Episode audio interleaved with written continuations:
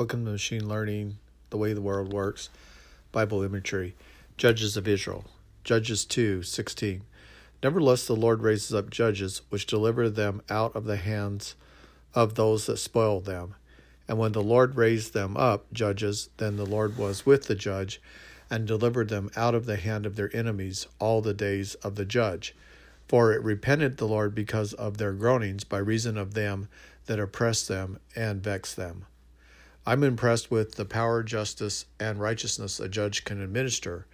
A judge can deliver the people from their enemies of Israel. God was with the judge. One famous judge was Samson. Samson brought judgment upon the Philistines, pushing the pillars down and destroying the enemies. His strength was legendary. In ancient Israel, the military would ask the judge if they should go to battle with their enemy. The judge would then pray to God for an answer. If the answer was positive, the army would go to battle. I'm impressed by a Book of Mormon military commander named Gideon. Gideon fought the soldiers of the priest of Noah and won the conflict. The victory brought peace for the people of Limhi. The Lamanites surrounded the borders of the lands of the Nephites, keeping them from escaping into the wilderness, and they taxed them one half of their possessions. Gideon fought the armies of Israel, enemies of Israel, or the Nephites, uh, or the Nephites, and prevented, um, and prevented the Lamanites from being provoked into a war uh, that would utterly destroy the people of Limhi. The Lamanites outnumbered the people of Limhi. Judges 4. And Deborah said unto Barak, Up, for this is the day in which the Lord hath delivered Sisera into thy hands. Is not the Lord gone be- out before thee? So Barak went down from Mount Tabor, and ten thousand men after him. Jabin was the king of the Canaanites, and Sisera was the captain of the host. Deborah prophesied that he would die by the hand of a woman. Sisera and his nine hundred chariots were defeated by Barak, an Israelite, Sisera escapes to the tent of Heber the Kenite, who is gone and seeks refuge with his wife Jael.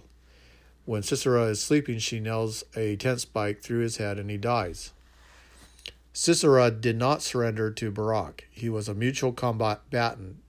He escaped to fight another day. The condition was still combat, and the Canaanites were still at war with the Israelites. Sisera is not as fortunate in the competition and lost his life in the field of battle. Judges 4:23. So God subdued on that day Jabin, the king of the Canaanite, before the children of Israel, and the hand of the children of Israel prospered and prevailed against Jabin, the king of the Canaan, until they had destroyed Jabin, the king of Canaan. Israel is at war with the Canaanite king Jabin. Through cunning, Jael killed the captain of the host Sisera and defeated the king. Israel was free from its enemies. Deborah, the judge of Israel, was an Israelite warrior and judge. The prophetess Deborah in the book of Judges is one of the best known in ancient Israel as her song of triumph. Deborah was a righteous judge and prophetess who lived in the hill country of Ephraim. She was called by Jehovah to lead the Israelites to battle against the king of Moab, after which she sang a song of praise to Jehovah as his anointed. Under the leadership of Deborah, the Israelites defeated the Moabites and Ammonites and conquered the plains of the Amorites and the area of Gilead. The judges are leaders of Israel tribes at the time before the reign of kings, and they are the ones who were called on Jehovah after Israelites had been in captivity. The judge represents the law, and he provides relief. The right to appear before a judge is a constitutional right when accused of a crime. Christ will be our judge. Christ paid for our sins and frailties. Christ knows our weaknesses and our strengths. We must believe that Christ has our best welfare in mind. We learn to trust Christ. We receive comfort from his strength. Christ is not an idea or an abstraction, but an actual being from an unseen world.